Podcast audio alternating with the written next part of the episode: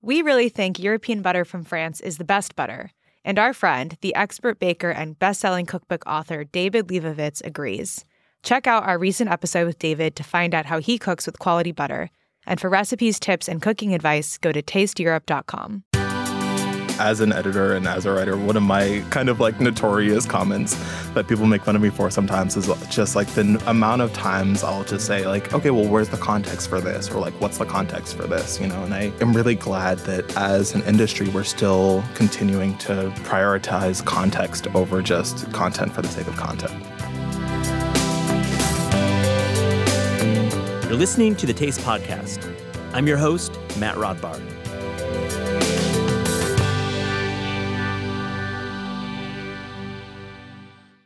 Today on the show, I'm speaking with Jesse Sparks. Do you know Jesse Sparks? Do you love Jesse Sparks? I certainly love Jesse Sparks and getting to know him during this conversation. Jesse is a senior editor at Eater and the host of a really great new podcast, The One Recipe. We talk about his life growing up in Houston and how his college days in Chicago molded him as both a writer and an eater. We also talk about his weekend baking projects and what excites him about food and restaurants today. This is such a fun conversation with Jesse Sparks. I hope you enjoyed as well.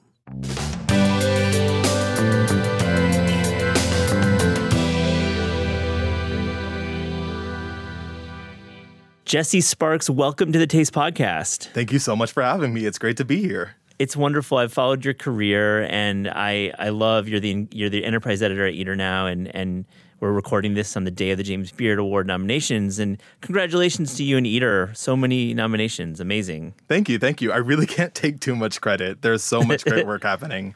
Um, but it, it's a joy to be able to be on a team that's so excited about what they do. Right on. And you are you're the enterprise editor, so you are enterprising. So there's definitely Thank some you. of that. Thank you. Yeah. Well, I wanted to talk to you first about growing up in Houston because I've had the pleasure of visiting Houston several times for work. Um, uh, for my book Koreatown, I, I visited there, but I also did some other projects there. And I have to say, it's one of America's most underrated and just wonderful food cities. So I'd like to hear about your your some of your favorite foods growing up in Houston, Texas. Oh my gosh. Where do I even start? So, yeah, I 100% agree with you. I think Houston is absolutely one of the country's most underrated food cities.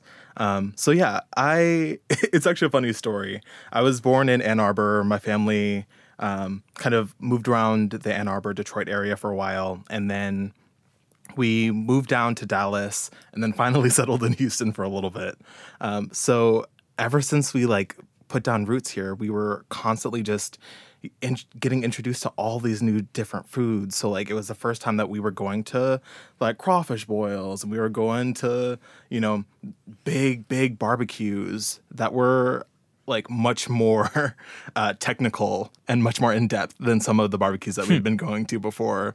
Um, so ever since then, I just I've always loved the different you know, treatments for brisket, all the different ways that you can, you know, treat or smoke all these different vegetables and all the thinking that goes into these meats. So it's a lot of fun. Yeah, when you say technical, I love that word because you're talking about the way that the barbecue is being set up and the time that's going into it. Because I think you're tapping into a topic like Houston barbecue has its own barbecue culture. It's not hill country barbecue, right? It's a different style. Oh, absolutely.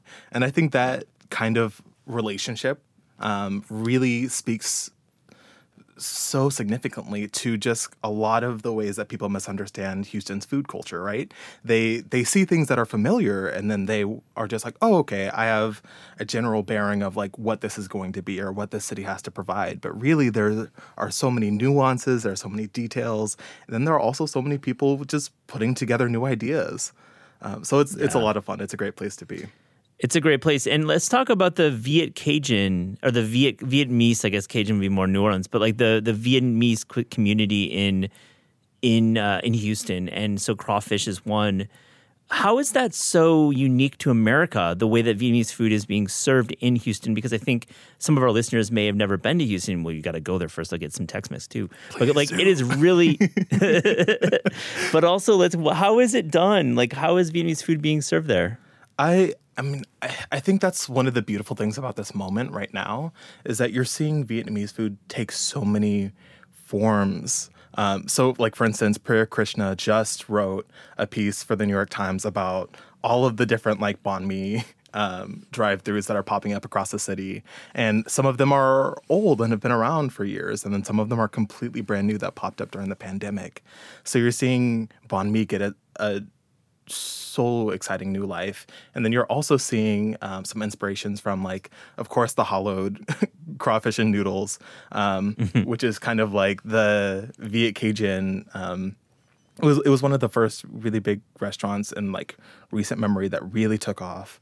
Um, mm-hmm. Where you're seeing all of these different noodle preparations alongside like crawfish boils and and yeah. everything. Um, but then also there are places like Blood Brothers Barbecue, where you know there are even more different experimentations for how to both incorporate Louis.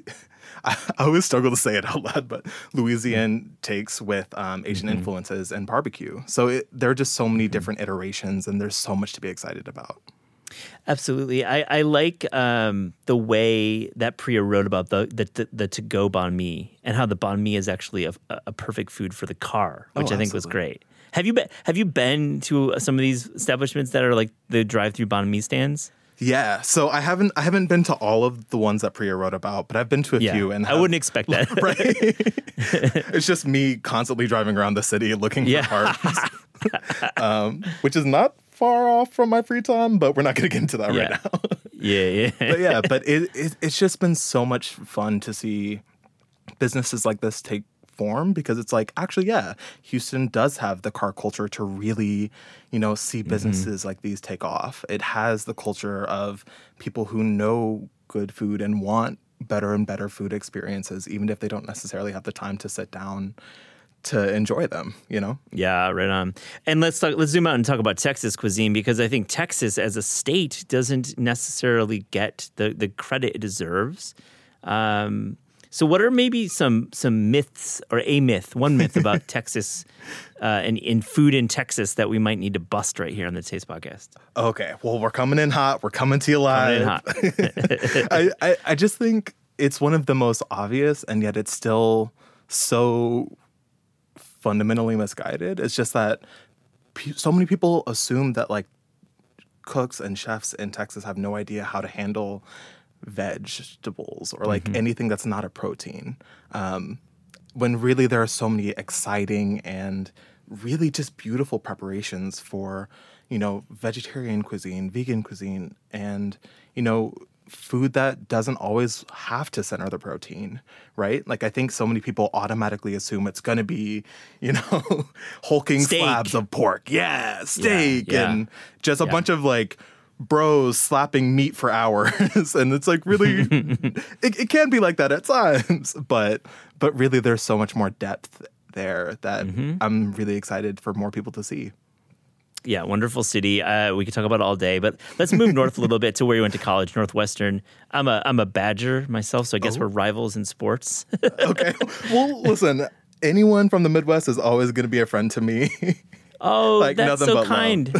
I grew up in Michigan as well, so I, I, we're we're we're Midwesterners. I love it. Oh yeah, through and through, through and through. Well, well, tell me about Chicago because going to school there, um, you uh, you know you you participated in journalism there, and you got to you definitely were out and about on the scene. So I just I wanted to get your take on like Chicago as a food city. Uh, we just had um, Steve Dolinsky on the show, uh, and oh, wow. he was talking about his hometown. Uh, but what's your point of view? What's Chicago like? I I loved Chicago as a food city. I think there are just so many opportunities for really, really fun ways to draw on history um, that the city is kind of like has been molding and is always incorporating and is like also very self aware of. Um, so it's it's just such a fun place to be able to explore it, both. and I and I mean this wholeheartedly. Like both in the summer when you're already gassed up by you know like that little bit of vitamin D and like everyone's in a great mood, so you're like, oh, of course the food's gonna be great. But you always know that it's a really good food city when you're even willing to go out in the middle of the winter just to have like a meal somewhere else. Um, so yeah. so that was where I was introduced to restaurants like Parachute and saw chefs like Beverly Kim advocating for. Um, maternal and paternal leave in the restaurant industry. That's where I saw so many people really getting into um, that like another iteration of the serious cocktail movement, capital S C M. Yeah, You know? yeah. Where it's kind of like you know with Vi- Violet Hour, it's kind Oh, of one yeah. of the pl- one of the the cities that it's considered a birthplace outside of New York of the quote unquote serious capital S cocktail movement, capital C. Re- respect that. right? I think we should make some merch. I think we're onto something here. You know, I think we're just, onto something. Just We're rolls off the tongue too. yeah, we're ideating here. Um, but yeah, Oh, man. But but exactly, yeah. That was one of the places where my friends and I first actually got like really into the more crafted, more curated, more intentional cocktails, and it it was just fun. So that was a great place to kind of nurture that love for it. Did you start food writing your career in Chicago? Did you do some food writing? Um, so I, it, it's always really funny. I didn't. I was more a generalist um, while Yeah. I was actually in Chicago, but I was always super interested in food, and I was always thinking like, oh, I would love to be able to do something like this one day, but it always kind of felt like it was like something that was for someone else, right? I think for so many people who don't know someone already in food media or haven't been able to visualize um, following a path like someone else's that they have already seen, food media doesn't always feel like the most accessible thing. Yeah. Um, so it wasn't until I was freelancing as a designer for the New York Times, saw half of like the design section get laid off, and my mentor Wow. at the time was like, "Please learn video, do do something, make sure that you're staying up on your skills or something." Um, and that was when I was just like, you know what, I'm gonna go to Eater, I'm gonna learn as much as I can, and I'm gonna see if I can carve out a place for me, and that led to where I'm now. a wonderful career that's gone, you know, you've done a lot of different jobs. And, and I feel like I'd like to talk about your writing though. Like what drives you to write about food? What, what, what drives you towards a, a, a great food story? What, what are some of the skills that you use? Ooh, great question. I think for me, it's so much more about both the curiosity into the actual like dish or the food, but also just like really the people at the center of it. You know, I think one of the things that so many people, and I'm sure you've heard this a ton on the podcast, uh, so I'm preaching to the choir right now. But I, I just love the fact that so many food stories aren't just food stories. They're they're stories about people. They're stories about migration. They're stories about finding place and opportunity and agency. You know, they're stories about identity and figuring out where your place in the world is. And I think so many younger journalists or early career journalists really think of these massive stories that they want to tell the the life shifting ones the Pulitzer Prize winning ones and sometimes we forget that you know those impactful major stories aren't always the ones that are 50,000 words long when in reality Yeah. it's it's it's the 300 word blog post about a meal that you actually really loved that like maybe a mom and pop cafe is actually going to see and really appreciate. It's you know the reminders for people that their family recipes or their family like food traditions still mean so much and are still valid and important you know so Well, well, you- say that we might. You say like we. You mentioned we might speak about this often on the on the show, but we actually don't enough because I think it's important to. And we talk about craft a bit on the show with our writers and editors, but it is important to point out. I agree with you fully, and it's what we do at Taste, which is. You know, we talk about home cooking and quick learning, and we, we, we offer ingredients and recipes, but we also are always driven to the story behind the food that is a gateway into life and culture and uh, society and labor and, and all the all the good things in life and some of the, the not so great things in life. And I'm glad you reminded you reminded our listeners about this because it is important to keep in mind that we aren't Pinterest. We aren't a Pinterest board, right? In food media, Yeah. Pinterest is a great thing and it allows you to organize and cook recipes but we we aren't just like clipping recipes in food media so thank you for that reminder listen, the least I can do. you know, I, I I feel like as an editor and as a writer, one of my kind of like notorious comments that people make fun of me for sometimes is just like the n- amount of times I'll just say like, okay, well, where's the context for this, or like, what's the context for this, you know? And I, I am really glad that, you know, or at at least I'm hopeful that as an industry, we're still continuing to prioritize context over just content for the sake of content. Agree fully. Um, we were just Anna and I were just talking about uh, burger rankings and working on a story. And maybe it's out by now, and and like that's sometimes burger rankings um, can be content for content's sake, and and I think this actually the story drives into why it's a little more complicated, but. Yeah, absolutely. What? So I want to know about. Let's flip it though, and actually talk about cooking because we are we are interested, of course, in cooking, and I wanted to know like, and your and your show uh, is is revol your podcast and your your radio show revolves around a single recipe, but I want to know like about recipes, like what drives you to cook a recipe when you read it on the page, or you read online, or you see it on Instagram. What drives you to cook it? Oh my gosh. Um, so for me, it's more just like something that just feels so exciting. You know, it's not always, and I, I say that with a take it with a grain of salt. Bear with me a little yeah. bit. Um, mm-hmm. Where it's more just like, w- what about this recipe really, really excites me, right? Like that can be, you know, a recipe that I've never done before or a technique I've never tried before. Like uh, for instance, for the royal wedding between Harry and Meghan, um, BA had developed the royal wedding cake. and I was just like, you know what? I'm going to try to make this. And I had never made like a layer cake that big before. I was more just uh, like a casual baker, but I was like, you know what? I'm just going to set aside a weekend and I'm just going to do it. and I did it. Mm. But then once I was done, I was just like, oh, wait, I uh, don't have enough people in my apartment to eat this oh, thing. funny. yeah. So it just lived in my uh, in my fridge for like two weeks and then, and then I had to just give it away to anyone who would take any. One day you were just like, you, you cut the cord and you're just like, I'm done with this cake. But that's, that's oh, a yeah. great example of a project cooking uh, I too am, do, am, drawn to a recipe that sometimes, um, uh, you know, begs a question or it has some context to it. I, I think that's a, a, great point. And I wanted to ask you about cookbooks because you know, working at Eater and BA and mm-hmm. Bon Appetit and, and and other places, I feel like uh, you are around cookbooks a lot in your world. Um, so I wanted to get from you if you have a couple favorite cookbooks. It doesn't have to be new books at all. Just any keepers in your stack at home. Oh, absolutely. Oh, okay. So I loved um, Toni Tipton Martin's Jubilee. Mm-hmm. I also loved Abra Berens's Roughage, um, just because it's like a tome about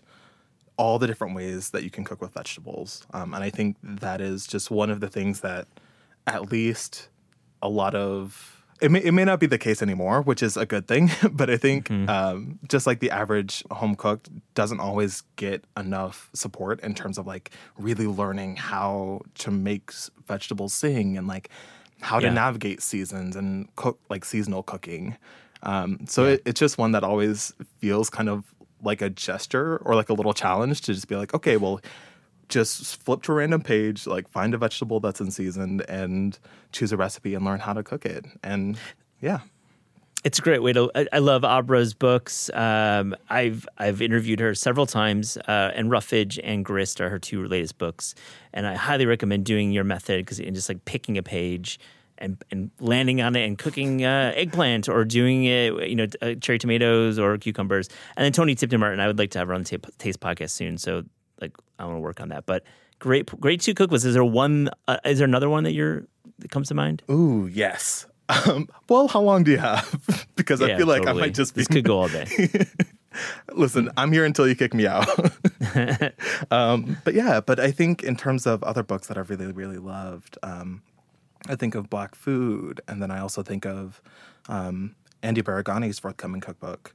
Um, and I think that both of those are so instrumental in both kind of challenging what it looks like to identify as a cook you know? So with black food it's much more looking at identity in a diasporic sense you know reminding yeah. people that like at the end of the day so much of our cooking is tied to community. It's tied to you know the traditions and practices of so many other people too you know? And i think sometimes we as american cooks can sometimes get a little removed or a little like individualistic and we forget that cooking was never meant to be this isolating thing it's always meant to be communally driven yeah. or at least informed by people that we have relationships with And that's uh, hit on the head about black food. Bryant Terry's book uh, that came out last fall. Uh, I've written about the the way that sweet potatoes run throughout the book and the four or five mentions or, or, or chapters or sections about sweet potatoes. And love that Dr. Conyers recipe is gorgeous and and so thoughtful in the way that it's presented as a singly roasted potato. Yeah, I love yeah. that. I love that book. I could talk so all day good. about that book, but um, I, I like the the fact that you're bringing up um, you know community because you are right, and, and we don't talk about it this enough that you know cooking is an isolating act to many, but that's never how it was intended to be. Absolutely. Like, how do you then in this mid-pandemic, post-pandemic? I don't know. We won't label it, but how do you like to share community when you cook? Do you have dinner parties? Do you have friends over? How do you do that? Yeah. Um, great, great question. I think for me, it's been a lot of just like identifying and creating opportunities to just cook and eat with people. It's all just about like, okay, what are the times that I can just try something new? And maybe it'll just be for me and I invite my sister over, or maybe I invite, you know, some friends, or maybe I just drop it off next door. Um, so yeah. Yeah. Is there something this summer that you want to tackle? Is there is there is there a vegetable that you're going to land on when you're looking at roughage, or or just do you have anything ba- banked uh, a, rec- a a vegetable recipe or anything?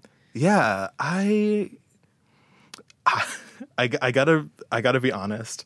Um, I'm simultaneously torn between Andy's, um, what he calls his kinky eggplant recipe, where basically you're you're essentially just like roasting eggplant until the skin gets taut and leathery. And he made a joke that it always reminds him of like kinky boots or or like drag shows and stuff like that. Um, So that's one that's on my radar. But then I also want to really kind of get myself out of the mold of like trying to plan all of my cooking. I think that's one one of my issues. I'm a n- notorious Capricorn, so because of that, I'm always like, okay, I'm gonna do this at this time, or I agree. You have to kind of split the difference if you're going to evolve as a home cook. And I and we're shouting out Andy Baragani's book, The Cook You Want to Be, which is out pretty soon. I think it might be out by the time this this airs. But um, let's talk about the one recipe, uh, your your show, uh, which airs. Uh, it's part of Splendid Table, so it airs after and before episodes of Splendid Table on National Public Radio, or I don't know if I got that right, if it's PRA or PRI. Anyways, all good. T- let's talk about your uh, your show. What what's this is a great show by the way. I, I really enjoy. I love it. It's short. It gets to the point. It's great. Well booked. Well booked. Like what's the show all about? Thank you so much. I really, really appreciate that. Um, so Yeah. the show, the one recipe, is all about the one recipe that you know professional chefs, um, industry experts, and really, really great home cooks all think everyone should know how to make, or it's the recipe that they turn to again and again. Um, it's both a celebration of some of the more pragmatic and like real life cooking that happens, and then also the aspirational project cooking that happens too. Um, so it's been a it's been a joy to work on, and it uh yeah. So it all came from Sally Swift and Erica Romero, um, the managing producer and producer for the show. Um, so they had just been talking about how to experiment with different lengths because they've been working on the Splendid Table for forever. So they were like, okay, well, it'd be great to have a show that's a little bit shorter, a little bit more succinct. And then Sally woke up in the middle of the night one day, like literally 3 a.m., made the show's Instagram handle, and then we were off like a rocket from there. I love that about Sally. That's so great. She's awesome. I, I've hung out with Sally. She's she's amazing. Oh my gosh, she's long time producer, legend in the industry. If you know public radio Oh, programming, but. Wow, what a cool show! And and I, I like that it is succinct. I think sometimes we go a little long with the in the podcast world, and it's nice that there's a show that's under ten minutes. Um, we asked all guests on the Taste podcast if there was a dream book project um, where you didn't have the burden of time, meaning you wouldn't have a deadline, you wouldn't have the burden of of, of a budget, you would have actually no budget. What would that book project be? Oh, okay. So this is a question that every time you ask someone else on the show, or every time Anna asks someone on the show, I'm always just like, "Oh, that's such a good question. I'm so glad I don't have to answer right now." Oh no! and then I'm just like, "Oh wait, now, now I actually have to answer." you answer." knew now." it's you knew it was coming. You knew it was coming. I did. I think I would want to do an anthology cookbook that kind of interrogates the question of like, what does it mean to make home? Um, whether that's after or in the face of, you know, long geographic distances, or whether that means like re-establishing family traditions after the loss of like a pivotal family member or all of these kind of life transitions like what does it mean to to really put down your roots again We'll talk about bringing community into book format. I love that idea, and I, I hope you can make that happen. I feel like you will. Thank you. Uh, no promises right now. Uh, I would love to one day, um, but for right now, I'm I'm just having a blast chatting. yeah. Well, Jesse Sparks, thank you for joining the Taste Podcast. Thank you so much for having me. It's been a joy.